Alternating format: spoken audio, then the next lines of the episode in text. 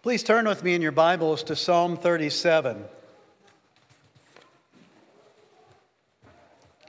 This morning we're looking at Psalm 37. We'll be looking at the first 11 verses.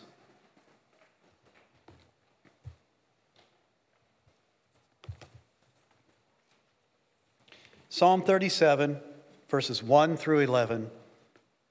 Please give your full attention to the Word of God. Fret not yourself because of evildoers. Be not envious of wrongdoers, for they will soon fade like the grass and wither like the green herb. Trust in the Lord and do good. Dwell in the land and befriend faithfulness. Delight yourself in the Lord, and he will give you the desires of your heart. Commit your way to the Lord.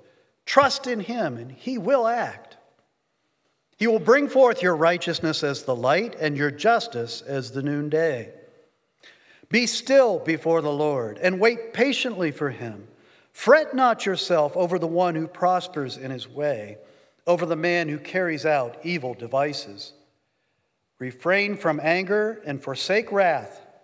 Fret not yourself, it tends only to evil. For the evildoers shall be cut off but those who wait for the Lord shall inherit the land.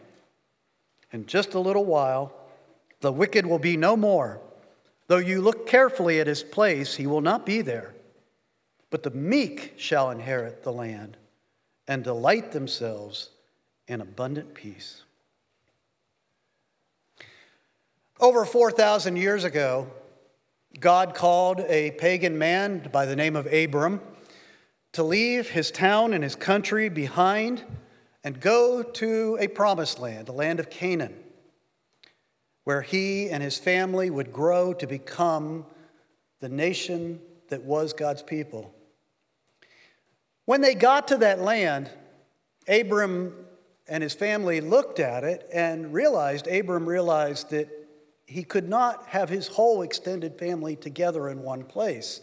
There was conflict between his herds and his nephew Lot's herds, conflict between the herdsmen.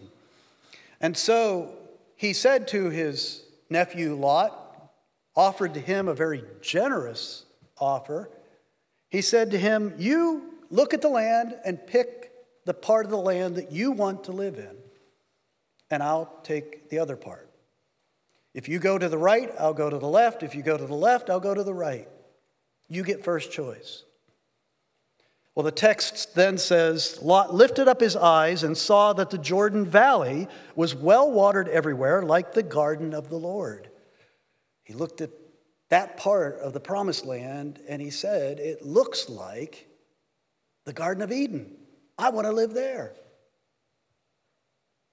Don't be too hard on Lot. I know when I am offered four or five pieces of apple pie, I always pick the biggest one. we have that tendency. But it does make you wonder how could Abram make that offer?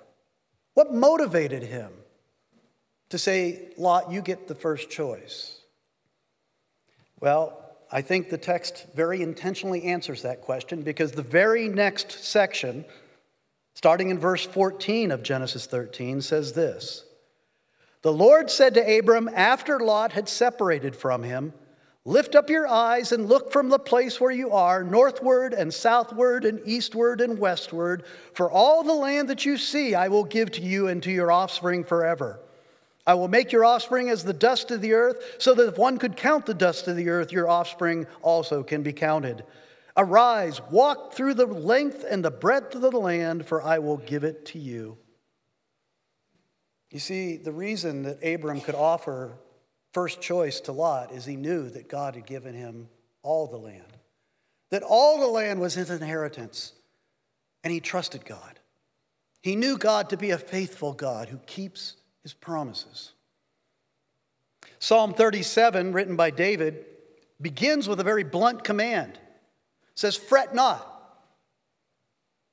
Literally, in the Hebrew language, it says, Don't get heated up. Or don't get all worked up, is maybe how we would say it. Fret not. It goes on to say, fret not. Just in the first 11 verses that we read, it goes on to say that two more times, three times altogether. Fret not. Jesus said, Do not worry about your life. Paul says, Do not be anxious about anything. Believers are not to be characterized by fretting, getting worked up about this world's affairs. Worrying, fretting, anxiety should not characterize our lives. And why? Why does David say we're not to worry? Because he says in verse 9, Those who wait for the Lord shall inherit the land. Or in verse 11, The meek will inherit the land and delight themselves in abundant peace. Matter of fact, if, you, if we had read all of Psalm 37, you would find that it makes that same promise that the meek will inherit the land. It makes that same promise six times in Psalm 37. Now, of course, that promise should sound familiar to you if you know the New Testament. In the Beatitudes, during Jesus, our Lord Jesus' Sermon on the Mount, he said, Blessed are the meek, for they shall inherit the earth. So the promise is still out there. Blessed are the meek, for they shall inherit the earth. You know, it's interesting. Usually we go to the New Testament. We're studying a passage like this in the Old Testament. We'll go to the New Testament for more light and more elaboration on what the Old Testament passage means because of the way that revelation was given over time. But this is one of those rare cases where you look at a very short and simple statement that Jesus makes Blessed are the meek, for they shall inherit the earth. And you go back to Psalm 37 to find out what he means by it. That's really what Psalm 37 is it's an exposition of Jesus' statement that blessed are the meek, for they shall inherit the earth. What is meekness? We don't use that adjective very often, do we, in everyday language? Matter of fact, probably the only time you've ever heard that in a common way is when they'll talk about somebody being as meek as a mouse. We tend to equate meekness with weakness, don't we? Mousiness. Being afraid, being nerdy, cowardly, weak. That's so ironic because, biblically speaking, when you really study the word meekness, which is an important adjective for the people of God in Scripture, when you really study in Scripture, what you find out is it actually means the opposite of weakness. It means strength, but not the kind of strength that the world talks about, not the kind of strength that the world strives for. It's the kind of strength that God's people have. That's what meekness is. Meekness in Scripture what it means is a strength that comes from submission to God's will and trust in his promises. Meekness in Scripture is a strength that comes from submitting to God's will and trusting in his promises. It's a strength that comes from being teachable, humble,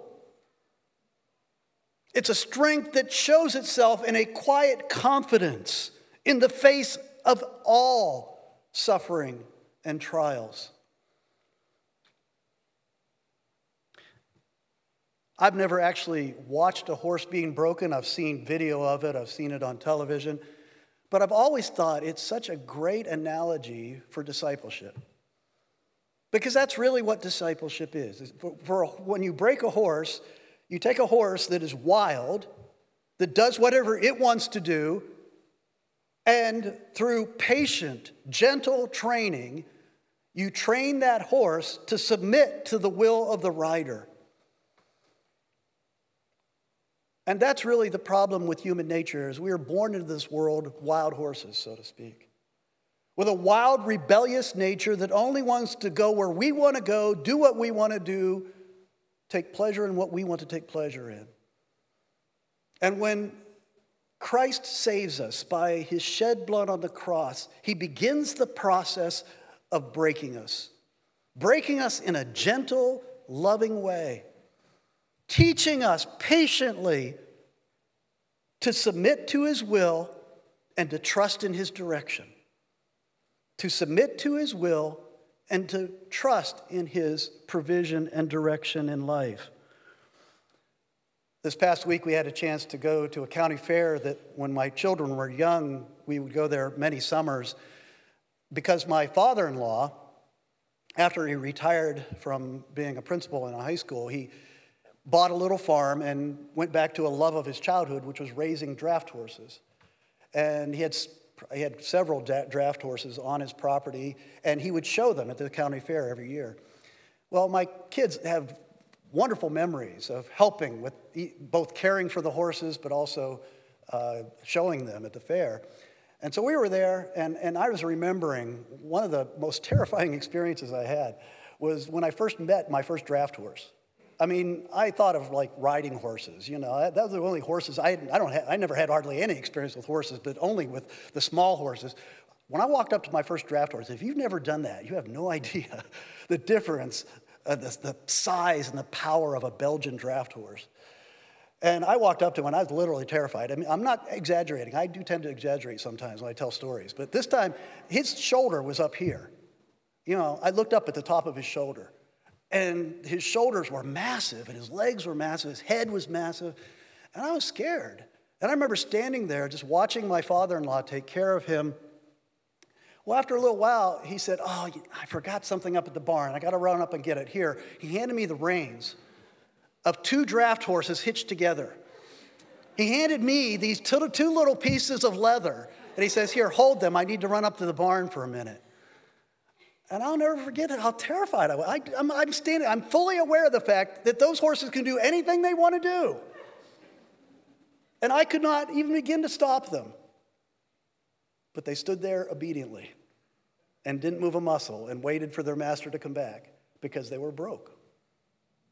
That's, that's how you say it. My wife told me, as you say, it's broke. They weren't broken, you know, they, they were broke. They submitted to their master's will. They were obedient, and therefore they were powerful under his direction. That's a good picture of discipleship. That's meekness.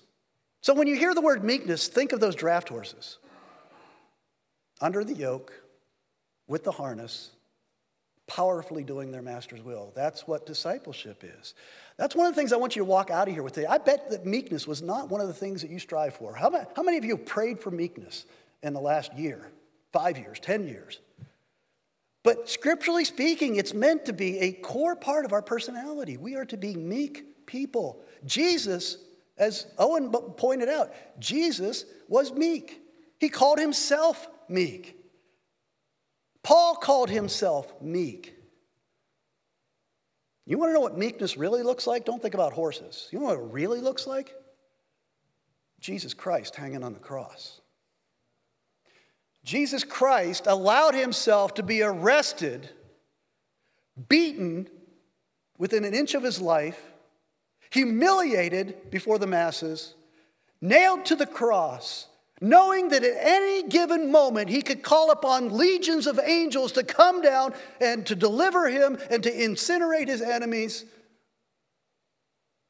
But he trusted in the Father's promises and he submitted himself to the Father's will. And that was the epitome of meekness. That's what we are called to. Not to die for anyone's sins, but to submit to our Lord's will. So let's talk about meekness according to Psalm 37. How does David describe this quality of meekness, which is so important to this? This, this psalm is an exposition of Jesus' statement Blessed are the meek, for they shall inherit the earth. David shows us that meekness is a byproduct of the gift of faith that we've been given. If your faith is real, Meekness is to be a byproduct of that faith. You see that, first of all, in the fact that he says that the meek are those who see the big picture. Those who are meek have an eternal perspective. It's clear that David is warning us in this psalm not to base our hope on what we can see with our physical eyes. He says in verse 1 Fret not yourselves because of evildoers, be not envious of wrongdoers In verse 7, he says, Fret not yourself over the one who prospers in his way, who carries out evil devices. Yeah, it's one of the first signs that your perspective has lost that eternity, eternity as a framework, that you've lost the vertical perspective and your, your perspective has become way too horizontal, is that you start envying what unbelievers have accomplished in this life and in this world. You start wishing you had the job that that guy has, or the house that that family has, or the car that that person drives, or the status and the popularity that that group over there has. Verse 2 says of the unbelievers, they will soon fade like the grass and wither like the green herb. How many times have we seen that in the Psalms? It's so important that we understand that those who live only for this life are going to be gone in a flash. And all that they hope for is going to be gone in a flash. Look at verse 9. For the evildoers shall be cut off. Verse 10. In just a little while, the wicked will be no more. Though you look carefully at his place, he will not be there. I mentioned a couple weeks ago that my wife has been, as a hobby, been really digging into some of our genealogical information for, for both families on both sides. And it's been fascinating what she's been learning. There's so many more resources out there online now than there used to be. And she's been able to go way back. And as a result of that, we've picked up a really strange hobby, which is now we go and visit some graveyards, which I know sounds really pathetic, but once you're really into this, it really, it's something you really need to do. And so a couple weeks ago, we went and found an old graveyard that uh, was about, uh, about an hour south of where I grew up, where a lot of my extended family that I didn't know anything about had been buried. And a couple of things really struck me. First thing that really struck me is walking, I've noticed this as we've been looking at several different graveyards. You look at gravestones, it's really a, a sobering thing. All you have is the person's name, their birth date, and their date of death. There's no resume. There's no list of accomplishments. There's a date of birth and a date of death. And that will drive that biblical message home in a hurry. We're like grass of the field, here today and gone tomorrow. The other thing that really struck me was that in this one particular graveyard we visited a couple weeks ago is next to a beautiful old church. And I got to thinking about that. Graveyards used to always be next to churches. And what a great preparation for worship that would be. If you had to walk by a graveyard to come and worship on Sunday morning, and you had to walk by a graveyard to leave and go serve the Lord, what a great preparation for both worship and service it would be to be reminded of the brevity of this life. That we are not to live for what we can see with our physical eyes. That we have so many wonderful things that are physical, but God has only promised things that are eternal to us. And that is where our hope lies. Meekness comes from having an eternal perspective. We've seen this over and over in the Psalms and elsewhere in Scripture. Meekness comes from having an eternal perspective. As we saw in Psalm 90, verse 4 Lord, a thousand years in your sight are, are but as yesterday when it is past, or as a watch in the night. A couple weeks ago, they were having in Pittsburgh at the stadium, they were having a celebration of the 1979 World Series victory of the Pittsburgh Pirates. And I was, I was very into that. I didn't go, I would have loved to have been there, but, but I was reading about it, watching the video online uh, that was my team. When I was a teenager growing up, that was the team I lived for. I knew every player, I knew every stat. I met a couple of them. I went to games. I, that, that, was, that was my team. Those were my heroes. Those guys were the picture of virility. Those guys were the picture of grace and athleticism and power. And then I saw the videos from a couple weeks ago. These guys are all really old. A number of them are dead. And it's sobering. But it's a good, sobering in a good way. To realize that what the world values so highly is gone so quickly. 1 John chapter 2 verse 17 the world and its desires pass away but the man who does the will of God lives forever. The meek shall inherit the earth. Of course Psalm 73 is all about this eternal perspective. If you really want to do some some in-depth work this afternoon on developing and strengthening your eternal perspective, go to Psalm 73. I'll read you just the first 3 verses to begin with. Truly, God is good to Israel, to those who are pure in heart. But as for me, my feet had almost stumbled, my steps had nearly slipped, for I was envious of the arrogant when I saw the prosperity of the wicked. And I only have time to then jump to the, to the resolution of his story. He's envious of the prosperity of the unbelieving world. How did he get out of that depression? How did he get out of that pit? verses 16 and 17. But when I thought how to understand this, it seemed to me a wearisome task until I went to the sanctuary of God. There I discerned their end. That's why we come to worship. That's why it's important for you to be in worship every week. That's why it's important for you to be in the Word of God every day. It's why it's important for you to be in prayer every day to keep that eternal perspective strong because the world is trying to suck it out of you every moment. You need to have an eternal perspective in order to be meek. Second thing that David teaches us is that the meek know their purpose and their place on earth. Look at verse 3 Trust in the Lord and do good, dwell in the land and befriend faithfulness. Stop looking at the prosperity of the wicked. Focus on what the Lord has called you to do today. That's the attitude and the perspective of a meek person.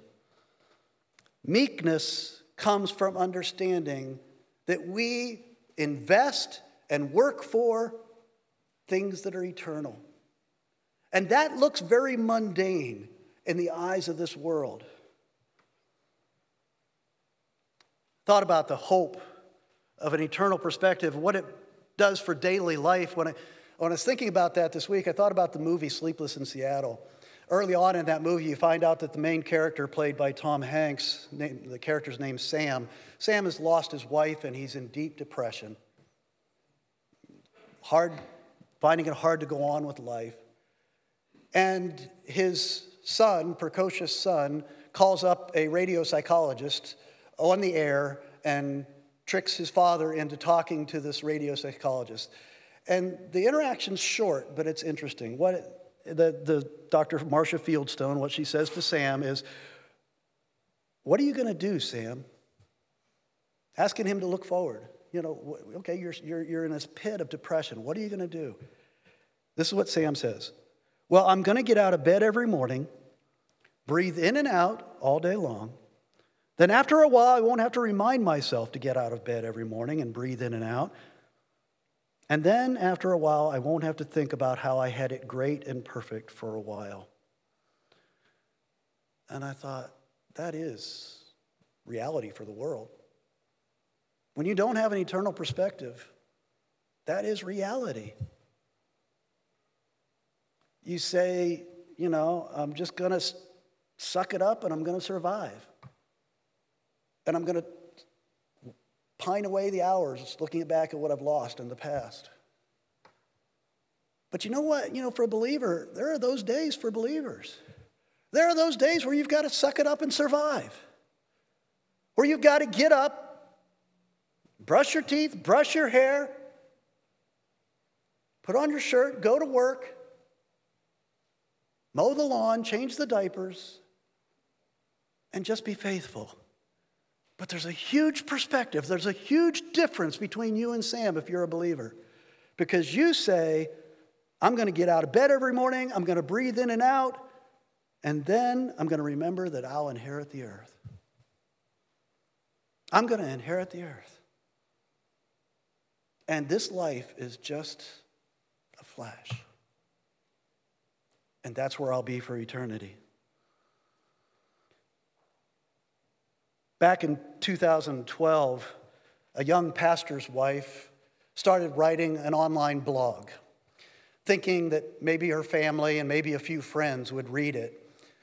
She called it mundane faithfulness. Her name was uh, Kara Tippett. And that's about all it was for a while until she came down with cancer and started a couple year long battle against cancer, which she eventually lost.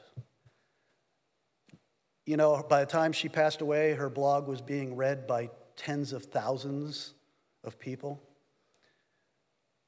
And that's the beauty of that story is that that wasn't what she was looking for. And that wasn't what she was living for.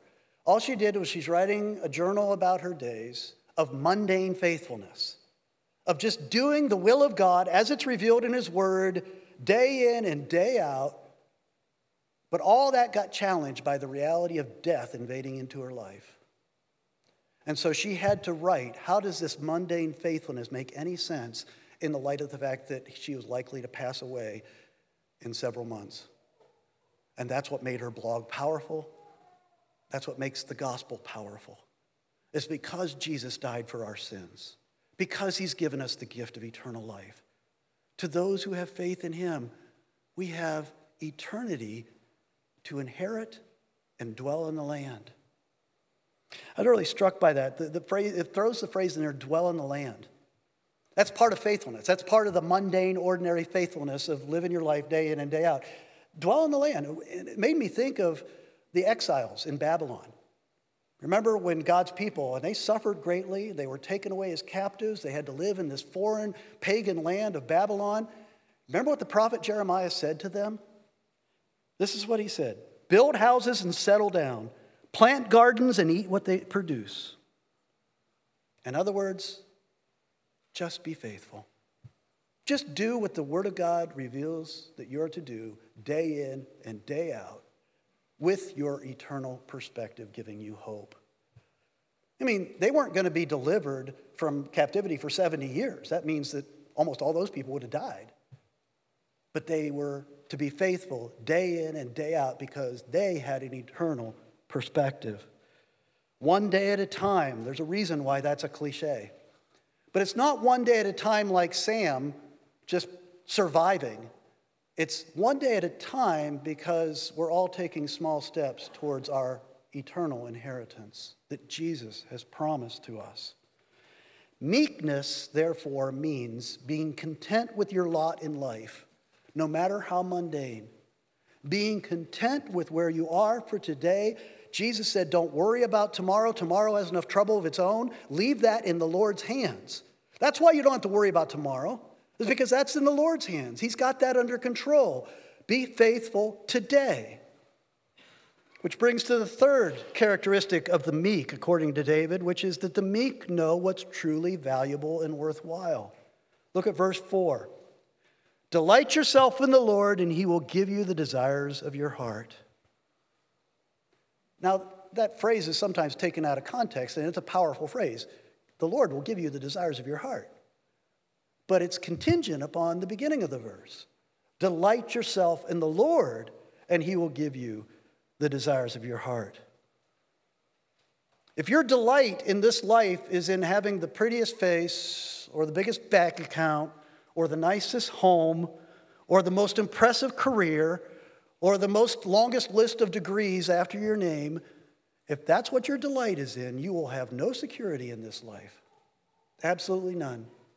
As a matter of fact, if you're a believer and you're under this discipleship training that we compared to being a horse being broken, if you're into that kind of discipleship training, God is likely to take away some of those things that you value so highly so that you will learn to value Him and His kingdom more. And that is a grace. It is a grace when He takes those things away so that you'll learn to trust in Him. It's part of you learning to no longer be that bucking horse and to submit to and to trust your master. In verse 16, it says, Better is the lily. I'm skipping ahead from what we read, but look at verse 16. Better is the little that the righteous has than the abundance of many wicked. Just think about that. That is so anti American. Better is the little that the righteous has than the abundance of many wicked. While we were on vacation up visiting my mother in law, she pulled out, she's kind of cleaning out her house, and she pulled out all these old, old pictures from Suzanne's side of the family, and a lot of them, when our family, our kids, when we were raising them. I forgot what we used to, we used to look like that. I forgot that the, my kids used to look like these amazing things I learned looking back at these old pictures. But it reminded me, looking at kind of the way we were dressed and looking at the cars we were driving, it reminded me that we really struggled financially early in our life as we were trying to get through school, trying to get through seminary, trying to raise kids, working low income jobs, working as pastor of small churches. We really struggled financially. But I look back on that very fondly now. And I've heard a lot of you say the same thing. I'm, I'm just so thankful that, the God, that God took us through those lean years, especially early in life. And I sometimes feel for young adults who have a lot of money handed to them from old money or that are immediately given these high paying jobs because there's so many valuable lessons of discipleship, so many important aspects of being broken by the Holy Spirit so that you learn to trust in the Lord and submit to his will that come from not having a lot. That verses like that meant a lot to me. Better is the little that the righteous has than the abundance of many wicked. You see, you're not to fear because what, you, what is really valuable, you already have. What is really valuable has been given to you in abundance. You have the Lord. And if you delight yourself in the Lord, He is guaranteed He will give you the desires of your heart. Meekness, therefore, according to David, is seeking first the kingdom of God and His righteousness, trusting in Him to add all the other things to you as well. The meek shall inherit the earth. Finally, and I think this is an important one, David says that those who are meek know what it is to wait upon the Lord. Those who are meek know what it is to wait upon the Lord. Look at verses 5 and 7. Commit your way to the Lord, trust in him, and he will act. Be still before the Lord and wait patiently for him. If you're waiting, it means you're waiting in expectation. You're waiting because God has said he will act. He will fulfill his promises. I challenge any of you to come to me today and tell me one promise that God has made you that He has broken. One promise that God has made to you that He has not fulfilled or that He will not fulfill when He says He will fulfill it. He is faithful, He will act, and so we wait in faith. Now, we've seen many places in these Psalms where it makes it clear that it's okay to say, God, what's taking you so long? It's okay to go to the Lord and to take your fears and your doubts and your weakening, weakened faith and take it to Him. Don't run to somebody else, but take it to Him and say to Him, like the psalmist say, How long, O Lord? Will you forget me forever? Why do you stand so far off? Have you forsaken me? The Psalms teach us it's okay to ask, Lord, what's taking so long? That's the Lord understanding that our time frame is so screwed up because of where we are in, in the light of eternity. Verse 8, David shows us what the opposite of waiting on the Lord is. He says in verse 8, refrain from anger and forsake wrath, fret not yourself, it tends only to evil. It's interesting that that's the opposite. We've already said this. The opposite of trusting in the Lord. The opposite of faith, the opposite of weakness, is to be fearful and angry. To be fearful and angry. Anger and fear are our sinful responses to being out of the control of our lives. And whether we will admit it or not, and we're all somewhere on the spectrum, we're all control freaks. We all want to be in control of our lives. And you can't be broken in your discipleship if you're still striving for control of your life. Fear comes from that feeling of being out of control. Fear comes from the feeling of being out of control, and it's a desperate cry to be back in control. Anger is a powerful drive. What anger is, it's a, an aggressive attempt to take back control in your life, to seek immediate justice. You see, that's part of being a disciple. It's part of being broken. It's part of being meek, is that you have learned to live for delayed gratification. You don't need immediate justice because justice is mine, says the Lord. He will deal justly. We can wait upon the Lord for justice. We don't need to be angry. James chapter 1 verses 19 and 20 says everyone should be slow to become angry for a man's anger does not bring about the righteous life that God desires. Man's anger does not produce meekness. Waiting on the Lord is the characteristic of meekness. Fear and anxiety and anger, these are a red flag in our lives that we are not trusting in the Lord. It's contrary to faith. We're basically saying, instead of saying, Father, how long until you will show up? It's basically saying, God, are you going to show up? I'm not sure that God is going to show up. What, what if God doesn't show up? How am I going to deal with this? We need to resist the urge to control our lives through fear and anger. I'll give you one rhyming phrase. I'm not great with giving you rhyming phrases, but this will help you remember this this week. You cannot be both meek and a control freak. You can't. You cannot be both meek and a control freak. Wait on the Lord. Wait on the Lord doesn't mean doing nothing. We've already seen that. To be meek means to be faithful, diligent, hard at work, doing the will of God for today, one day at a time trusting in the Lord, submitting to his will as it's revealed in his word, being faithful while you wait on the Lord. Because God is faithful to his promises, he's never broken one of them, and he will act. He will do what he said he would do. That's meekness. So let me just close by asking one final question, taking us back to the beginning. How are you approaching your life? Are you approaching your life more like Lot, who looked at the best part of the land of Canaan and said, basically, from his heart, this is what he said What I see with my eyes is all that's real. What I see with my eyes is all that I value. That's what I live for, that's what I treasure, and I want it now. Or is your approach to life more like meek Abraham, who said, God has promised me all the land. God has promised that I will inherit the earth. God is faithful. I trust him.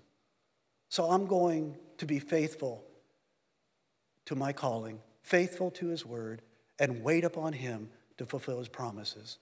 That's the lifestyle of a broken discipleship, disciple who's ready to serve the Lord. Let's pray. Father, I pray that after having looked at Psalm 37, we will all be more diligent in our prayers for meekness, that we'll be more diligent in our efforts to seek after meekness, that we will be faithful in making use of the means of grace that Christ has given the Word of God, the sacraments, the worship and fellowship of God's people, that we will Make use of these provisions of your grace so that we will grow in our eternal perspective, in our faithfulness, and our patience as we wait upon you to fulfill all of your promises. Our lives are built upon your promises. We are counting on you being there when you said you would be there, acting when you said you would act. You've done it in the past so faithfully, and we trust you for the future. We pray in Christ's name. Amen.